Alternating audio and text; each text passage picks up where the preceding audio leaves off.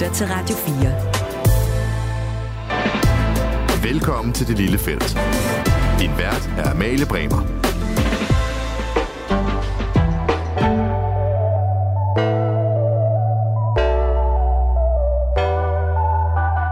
Vi er mange, som ikke kan lade være med at godte os lidt, når det saudiarabiske fodboldprojekt slår sprækker. Senest så er den engelske stjernespiller Jordan Henderson nærmest flygtet fra Saudi Pro League og rygterne om, at de mange velbetalte fodboldspilleres koner slider med livet på den arabiske halvø, kan nærmest virke som nemesis mod et land, der har begået så meget hybris i sportens verden. Så fik vi jo ret alle os, der kritiserede Saudi-Arabien og Katars indtog i sport. Det er lande med massive problemer for kvinder, LGBT plus personer, arbejdere, og pengene er i sidste ende det eneste, der trækker. Eller hvad? Øh, er jeg en hyggelig? Kæmper jeg nogle menneskers sag mod deres vilje? Er jeg ramt af white savior complex? Det er de spørgsmål, danske kritikere af lande som Saudi-Arabien og Katars indtog i sport må stille sig selv ifølge modkritikerne. Når jeg har været efter sportswashing, jamen, så er det fordi, jeg synes om, om alle de her rettigheder, jeg lige øh, øh listede op. Jeg synes, det, det er ret fedt, øh, det der med menneskerettigheder. Men jeg har jo aldrig været i Katar eller Saudi-Arabien for den sags skyld. Jeg ved reelt ikke, hvordan det er at være kvinde eller lesbisk dernede, og det er vel også en, en færre pointe. Derfor så skal vi have syn for sagen i dagens udgave af Det Lille Felt, hvor mine to gæster er to kvinder, der faktisk har været i netop Saudi-Arabien. Der er genstand for så meget palaver i sportens verden i de her år.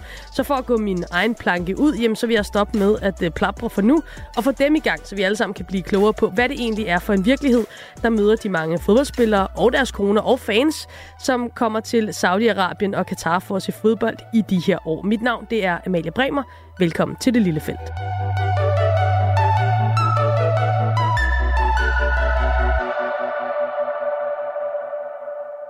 Og så kan jeg også sige velkommen til min første gæst. Det er dig, Lotte Garbers, forfatter, blandt andet til romanen Løbeklubben i Saudi, der er inspireret af de ting, du oplevede, da du boede i Saudi-Arabiens hovedstad Riyadh i forbindelse med din mands job fra 2016 til 2019. Lotte, du er med os på en linje fra Schweiz. Hej Lotte. Hej med dig. Lotte, er Saudi-Arabien bedre end sit ry? øh, Saudi-Arabien er mere end sit ry. Det vil jeg sådan hellere sige, at tit hører vi historier, øh, hvor øh, man forestiller sig, at der er kvinder, der får øh, pisk på gaden, og at man ikke må øh, kigge en kvinde i øjnene i supermarkedet osv. Øh, de historier, de kommer lidt for langt frem i forhold til, hvordan det i virkeligheden er. Riyadh er på mange måder også bare en storby, men en ørken storby. Tilde Asmussen, du er også med mig. Det er her i studiet i København. Hej med dig. Hej. Du er journalist med en bachelor i mellemøstlige studier, så du arbejdet på den danske ambassade i netop Riyadh, og så du arbejdet også på Al Jazeera, det store øh, medie, som har hovedsæde i Katar. Det var også der, du øh, var. Synes du, der har været for meget uoplyst eller ubegrundet kritik af lande som Saudi-Arabien i, i den danske sådan medieoffentlighed de senere år? Øh, umiddelbart nej, altså fordi der kan skrives lange og mange rapporter om ting, man bør kritisere Saudi-Arabien for. Så på den måde er det helt fair. Øh, men, men ja, som Lotte også rigtig siger, så, så mangler der måske nogle nuancer engang imellem. Men Saudi-Arabien som land gør det også svært for de her nuancer at komme ud, fordi sådan noget som journalister øh, ikke har super fede arbejdsvilkår dernede. Så, så i en eller anden grad er de også lidt selv udenom det, ikke? Du lytter til Det Lille Felt. Og som du måske allerede er med på, dig der lytter med, så, så kan det hurtigt blive langhåret, når man taler om de her ting. Hvad er det nu lige, øh, det her sportswashing er for noget? Hvorfor tales der overhovedet så meget om Saudi-Arabien i sportens verden i de her år? Jamen, øh, kære venner, det lille felt, redaktionen har jeres ryg. Som altid, spids lige ører for de her, der kommer producer Niklas Stein med en markiterning af alt det, som du skal vide. Saudi-Arabien, som vi kender det i dag, blev etableret i 1932 af Saud-familien, hvis efterkommere udgør den royale familie, der styrer landet i dag. Kongen han hedder i dag kong Salman bin Abdulaziz Al Saud, eller bare kong Salman. Og han reagerer over landets godt 32 millioner sauder, og så bestemmer han selvfølgelig også i sidste ende over de store oliereserver, der blev fundet i slutningen af 30'erne og begyndte at blive udvundet under det nu statsejede olieselskab Aramco, der er et af verdens største selskaber. Olieproduktionen har længe gjort Saudi-Arabien til et velhavende land. Men så begyndte det at gå galt, for i 2015 forudså den internationale valutafond IMF, at Saudi-Arabien var i overhængende fare for at gå statsbankerot inden for kun fem år. Og her skal vi så introducere ham, der på rekordtid er begyndt at fylde rigtig meget. Ikke kun i Saudi-Arabien, men på hele den internationale verdensscene. Mohammed bin Salman, Crown Prince of Saudi Arabia. For nu sagde jeg godt nok, at det er kong Salman, der bestemmer i Saudi-Arabien, men de facto lederen i landet er faktisk hans søn, den i dag 38-årige kronprins Mohammed bin Salman, eller blot kaldet MBS. Han var ikke noget særligt velbeskrevet blad, selv ikke i Saudi-Arabien, indtil midten af 10'erne, hvor han pludselig klatrede op gennem hierarkiet, blev forsvarsminister, da faren blev konge, og siden vicepremierminister, inden han i 2022 blev udnævnt til premierminister og de facto regeringsleder i Saudi-Arabien. Og det er via den kometkarriere de seneste snart ni år, at MBS har vendt op og ned på det så klassisk konservative land. To some, he's a revolutionary. MBS har i gang sat reformer, der har givet kvinder lov til at køre bil, givet mænd og kvinder friere mulighed for at færdes sammen i det offentlige rum, og tilladt biografer og festivaler, der hidtil har været forbudt i Saudi-Arabien. Det har givet MBS titlen af en stor reformator. To others, he's a butcher. Men det er sket på bagtæppet af international kritik. Saudi-Arabien har længe været kritiseret for omfattende brud på menneskerettigheder og for at være et af de mindst frie lande i verden. Og kritikken den er fortsat under Mohammed bin Salman, der anklages for at knægte alle former for modstand, både blandt sit folk og sin familie. Han blev af både tyrkiske og amerikanske efterretningsmyndigheder anklaget for at have beordret drabet i 2018 på systemkritikeren Jamal Khashoggi, der nogle år forinden var flygtet fra Saudi-Arabien og levede som journalist på den amerikanske avis Washington Post, da han en dag gik ind på det saudiske konsulat i Istanbul for at hente hvilesespapirer, hvorefter han aldrig kom ud igen. Khashoggi blev dræbt, og MBS blev som sagt udpeget til at være manden bag ordren. Did you order the murder of Jamal Khashoggi? Selv har MBS nægtet, at han har haft noget at gøre med drabet. بلا شك آه، آه، لا Absolutely not. Han har et interview med en amerikansk tv-station taget ansvar for episoden, fordi det skete på hans vagt. This was a heinous crime, but I take full responsibility as a leader in Saudi Arabia. Efterfølgende blev MBS nærmest udstødt af det internationale samfund. Joe Biden kaldte ham en slyngel, men MBS har kæmpet sig tilbage, og nu er skældsord byttet ud med high fives med den amerikanske præsident. Og MBS har fået vind i sejlene i det storstilede projekt, der skal gøre ikke bare Saudi-Arabien, men hele Mellemøsten til det nye Europa. Vision 2030 hedder det, og det inkluderer nogle af de mest ambitiøse projekter og reformer, verden nogensinde har set. Det skal alt sammen give det saudiske folk, der bliver yngre og yngre, nye oplevelser og tiltrække hidtil usete mængder af både turisme og investeringer til landet, der skal gøres fri af afhængigheden af olie. Og det er lige der, fodbolden og de øvrige sportsinvesteringer hører hjemme. Som en lille del af Mohammed bin Salman og Saudi-Arabiens kæmpemæssige planer, alt imens nogle af verdens største investornavne og entreprenører klapper i hænderne, kritikere de skælder ud, og de konservative kræfter, der har mistet sin magt i landet, kigger til med bekymret mine.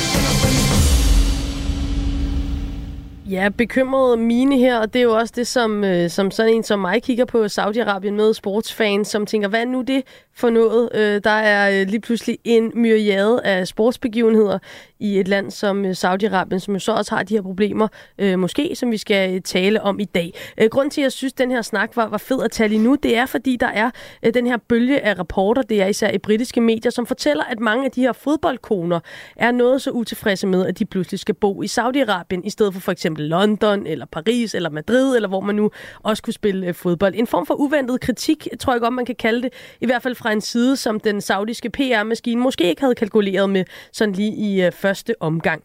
Lad os lige prøve at høre et øh, kort klip fra dokumentarserien Married to the Game. Den er på øh, Amazon Prime, der handler om netop de her fodboldkoner. Den tidligere Manchester City-spiller Riyad Mahrez, øh, hans kone Taylor Ward, var en af hovedpersonerne. Og lad os lige prøve at høre, hvad hun sagde, øh, da han fortalte, at øh, de altså skulle flytte hele familien til Saudi-Arabien. Riyad rang me and basically told me that we're moving to Saudi.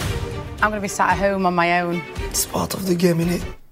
A part of the game in it, siger han uh, Riyad Mahrez her. Uh, og, og Lotte, jeg håber, du tager det med, med det glimt i øjet, som det også er tiltænkt. Men, men du er jo på en eller anden måde måske lidt Taylor Ward i det her scenarie. Altså, du skal flytte til, til Saudi-Arabien uh, på grund af din, din mands job i første omgang. Hvad tænkte du, da han foreslog, at I skulle uh, smutte til Riyadh? Jeg tror, det tog mig 30 sekunder for at sige ja, fordi jeg er eventyrlysten, og det er et land, jeg på det tidspunkt vidste utrolig lidt om. Jeg blev mm. nødt til at slå det op øh, på et kort, øh, fordi jeg ikke havde styr på, øh, hvor det i virkeligheden lå, indtil man finder ud af, at det ligesom er hele den arabiske halvø, minus mange, meget få kvadratmeter, der er Saudi-Arabien. Mm. Øh, jeg følte mig meget uoplyst og meget, meget nysgerrig. Det var med det, med det, øh, jeg havde, det, det mindset, jeg kom til Riyadh. Og, og så uoplyst og meget, meget nysgerrig, og nu har du så måske fået stillet noget af den nysgerrighed, og er blevet oplyst. Øh, vil du sige, at, at man som, som ekspat, altså dansker, der rejser til et andet land for at bo og arbejde, har et, et, et godt indtryk af, eller får et godt indtryk af, hvordan det er at leve som, nu siger jeg, i, i går så en almindelig borger i Saudi-Arabien? Øh, det er jo, altså, vi skal jo lige have defineret det her med almindelig. Øh, mm. jeg, jeg vil helst ikke sammenligne mig med fodboldkvinder, øh, fordi der, der kører noget andet økonomi i det her.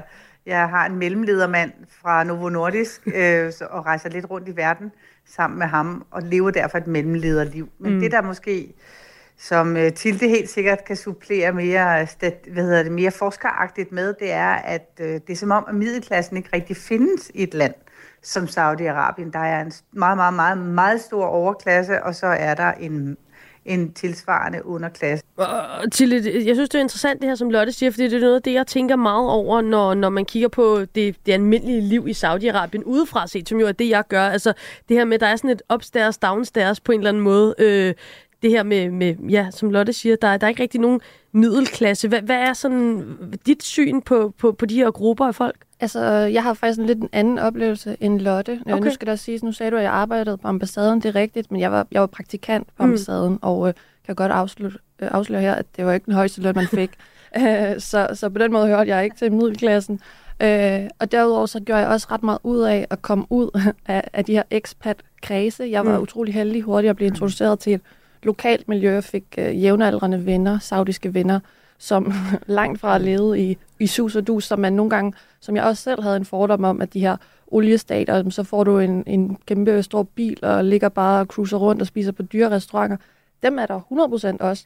Men jeg gjorde ligesom meget for at, at prøve at finde, også fordi jeg, jeg ved ikke nødvendigvis, om jeg kunne relatere til den livsstil. Mm. Øh, så, så mine jævnaldrende venner, de, de, de var ikke sådan voldsomt bedre stillet end mine venner herhjemme. Du lytter til Det Lille Felt på Radio 4. Hvordan er det så at, at, at leve i, i Saudi-Arabien som kvinde, Lotte? Det er selvfølgelig et kæmpestort spørgsmål, men det er jo, det er jo altså øh, helt fra sådan noget, kan man gå, ja. gå frit rundt uden at være tildækket, eller hvad, hvad kan man gøre? Altså, prøv lige at sætte nogle ja, altså, ord på. Ja, altså der er den her... Øh, Måske skal man starte et andet sted. Man skal starte mm. at det, som man lærer, når jeg har også boet øh, i øh, Nordafrika, så har jeg boet i Mellemøsten i ja, syv år, er det vel efterhånden. Og, øh, og det, man skal forstå, det er, at race kommer faktisk før køn. Øh, jeg er lyshåret, øh, jeg kommer fra Nordeuropa, så det her med, at jeg er kvinde, det bliver simpelthen ikke det, det, man først møder mig med. Man møder mig med, at jeg er hvid, og jeg er fra Nordeuropa.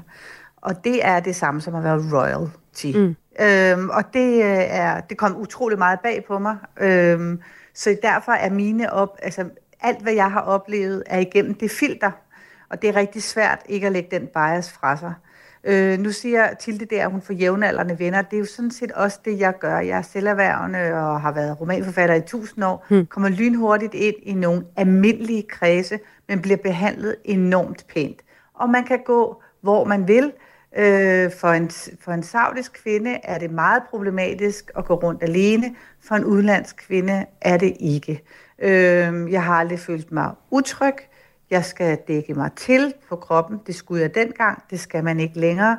Øh, jeg har aldrig skulle gå med slør. Øh, Øh, og, og, og, det er en af de ting, der har været sværest at slå ihjel, at det her, den her samtale, jeg har med folk, der siger, jamen, jamen, jamen du skulle da have dækket dit hår til. Nej, det skulle jeg ikke. Jo, fordi jeg har en, der engang har været i Teheran. Så skal man stå og sige, at der er 200, 2.000 kilometer til Teheran, og det er en anden del af islam. De gør det ligesom på en anden måde.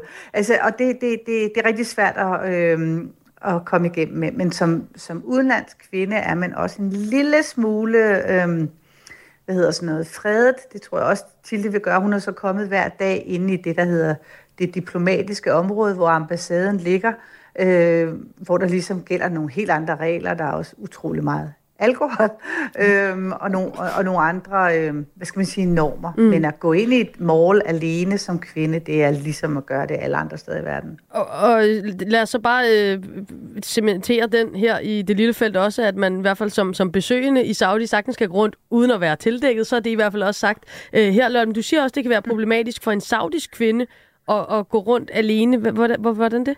Det er jo anekdotisk viden, jeg har, mm. ikke? fordi det var, var, var, jeg kendte jo ikke dem alle sammen. Det er klart. dernede. Uh, men, jeg kendte, men jeg kendte en del uh, kvinder, som også havde det, der hedder gamle familier i Saudi. Er det lige med, at de ejer nogle procentpoint af Aramco, det store olieselskab, og det betyder, at de er virkelig velhavende. Det er slet ikke noget, man snakker om. Det er slet ikke noget, man kan se. De fleste af de kvinder, jeg har været sammen med, har deres egen økonomi og tæller pengene når måneden er slut, ligesom alle andre. Øh, og det, øh, de, de kan have nogle øh, restriktioner med hjemmefra, øh, som jeg både skriver i romanen og altid uh, tur, uh, hvad hedder det, tur med det. It's all about that. Hvordan er fars indstilling til, til øh, moderne, moderne liv, til mm. frihed for, for kvinder osv. Der kan være det, at man ser en kvinde, der går på gaden alene, og så er der en eller anden onkels, onkels ven, der har set det og rapporterer, og kan komme til at kalde kvinden nogle rigtig grimme ting, øh, fordi hun er løsagtig. Øhm, øh, det kan ske for en 35-årig øh, læge, der har, øh, jeg tror hun er nummer tre i Sundhedsministeriet PT. Altså det, det, det, det, det, det er jo det der ekstreme clash af virkelig gammel tradition, traditionalistisk måde at se øh, familien på øh, over for øh, 5G, øh, wifi og øh, alt, øh, alle digitale løsninger findes i, i, i Saudi-Arabien. Jeg bor pt. i Schweiz, og de er jo nogle tumper ved siden af Saudi i forhold til det digitale, kan man sige. Øh, Tilly, jeg kunne godt tænke mig at, øh, at, at spille den over til dig. Du står og nikker meget og smiler også her, når Lotte øh, fortæller. Øh, prøv lige at, at sætte nogle ord på med, med dine oplevelser. Øh, hvad det er for et, øh, for et helt almindeligt kvindeliv, der leves for saudiske kvinder i de her år. Altså, hvis jeg lige hurtigt må, må vende tilbage. Øh, nu sagde Lotte, hun ikke ville sammenlignes med fodboldkoner, men når man hører hendes fortælling, så lyder hun jo mere som sådan en Georgina Rodriguez, Ronaldos kæreste, end hun måske gør med nogle af de andre derude, fordi det ligner, ligner jo i hvert fald ud fra, at hun lever øh, livet to the fullest.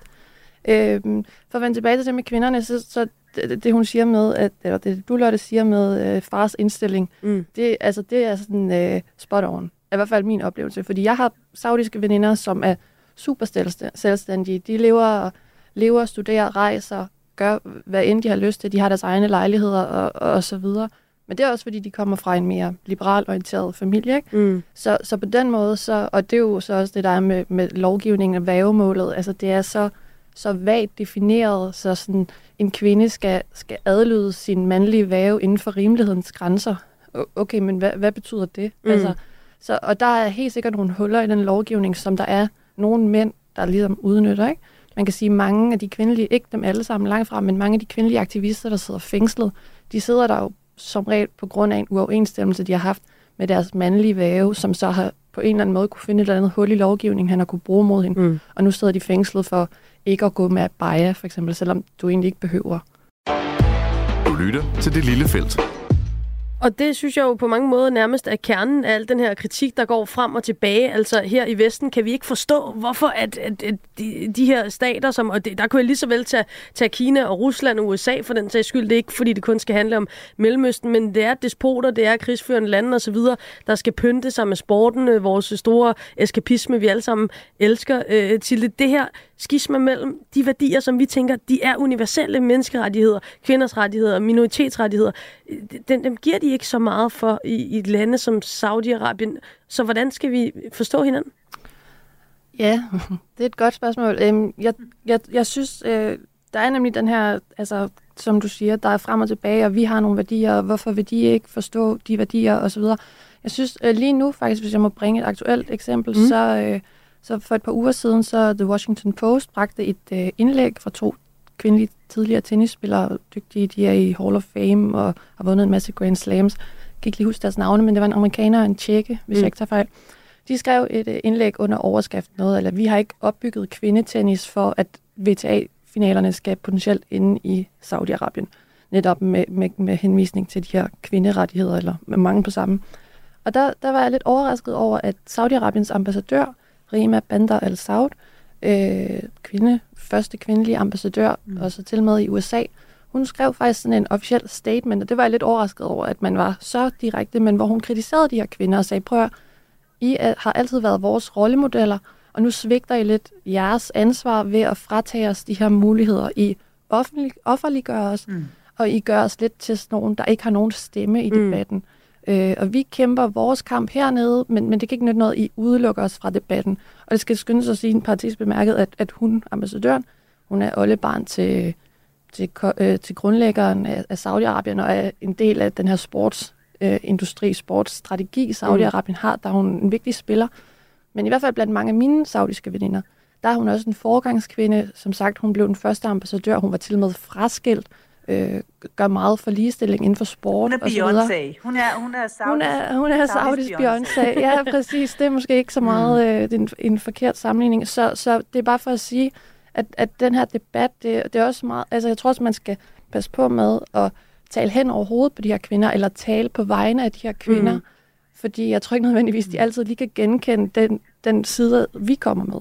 Øh, Chris Evert og, og Martina Navratilova var de to øh, tennislegender, yes. der, der, der skriver det her. Og det, det synes jeg jo er, det, det sætter jo også hovedet på sømmet på mange måder af den kritik, som, øh, som en kritiker som mig modtager.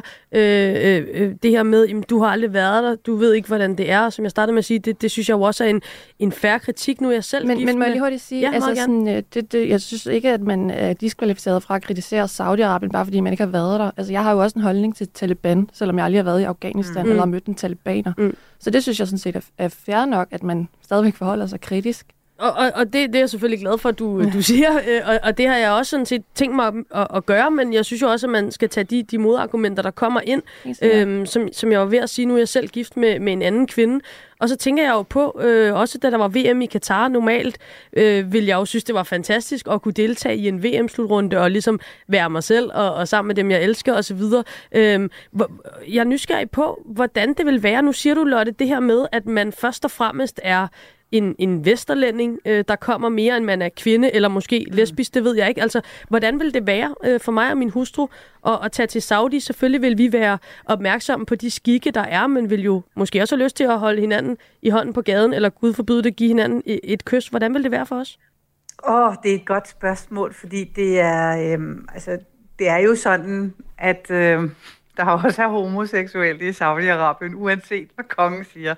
så, øh, øh, så det er jo også, øh, altså du, du træder jo på en øm tog. Jeg tror, det vil være ganske uproblematisk for to danske kvinder. Det, det forestiller jeg mig ikke, med mindre i, øh, altså der står, der, der er jo trods alt, jeg ved ikke, om det stadigvæk er der. Nu er det nogle år siden, jeg har været der. Jeg var der kun på ferie her for et par år siden. Mm. Øhm, at der er skilte på øh, offentlige bygninger om, at øh, man ikke, altså kvinder og mænd, altså dem, der øh, er gift, ikke skal gå og kisse misse øh, i det offentlige rum. Så der er jo sådan en, øh, på den måde. Men, men, men, det, det, men når du så er der, så er det også arabisk kultur. I arabisk kultur er intim grænsen for nærhed meget mindre, end den er. Altså hende, der hjælper dig på med kjolen i omklædningsrummet, hun står så tæt på dig, og hvis dine bryster lige skal sættes bedre på plads, så gør hun da gerne det. Og det er et menneske, du har mødt for 11 sekunder siden.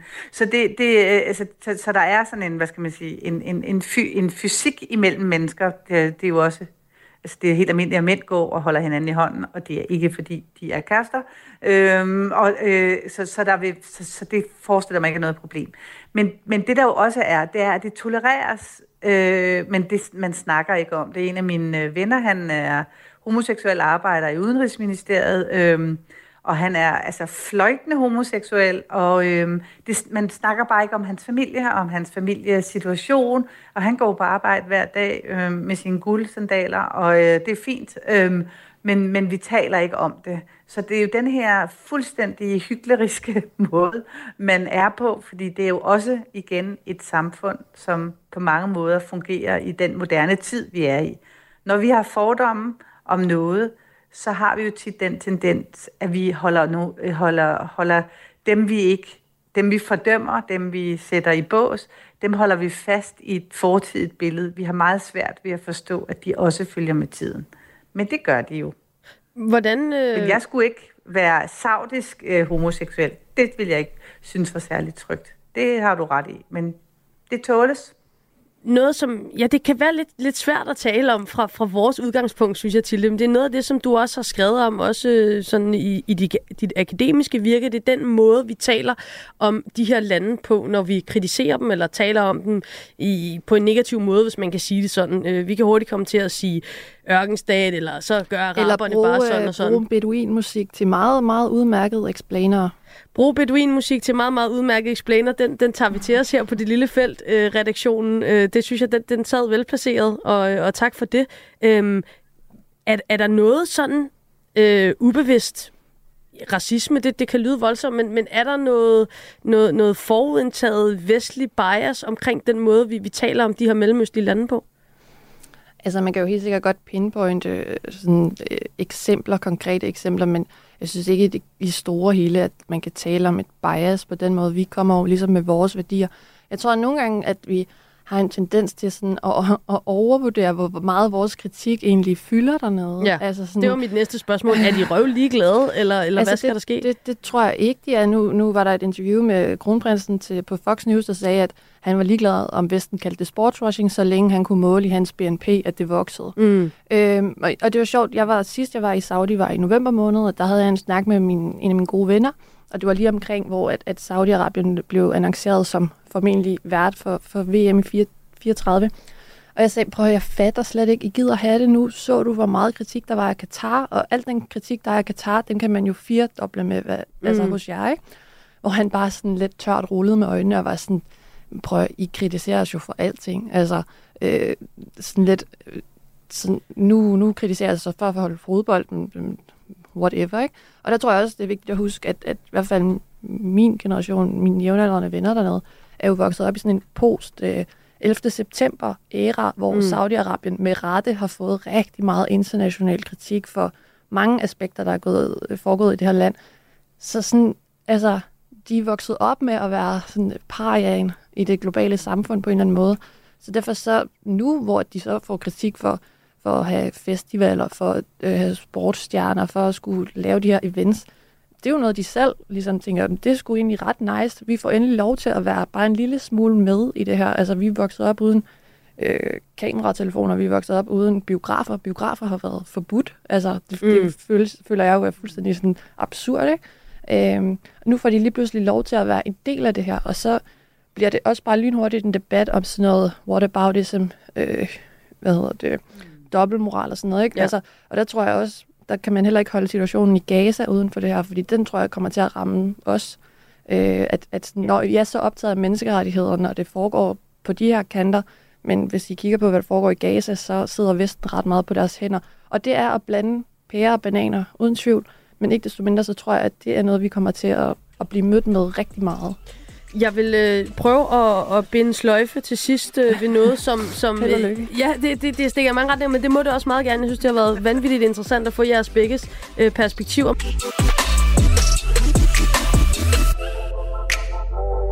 Det er i hvert fald i øh, 2034, der skal være VM i fodbold i Saudi-Arabien. Og må det ikke, det kommer til at fylde en masse i øh, danske medier.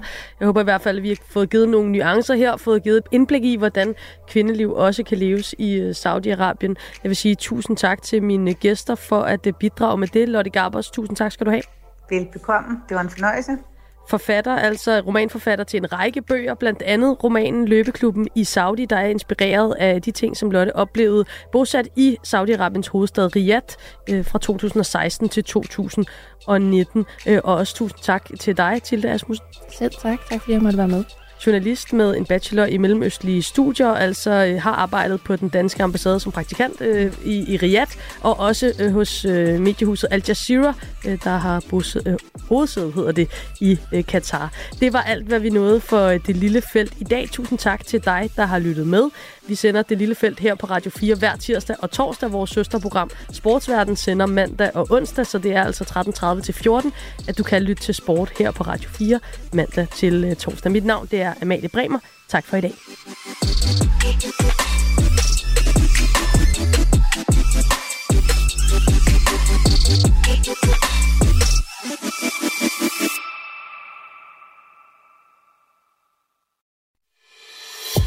Du har lyttet til en podcast fra Radio 4. Find flere episoder i vores app, eller der, hvor du lytter til podcast.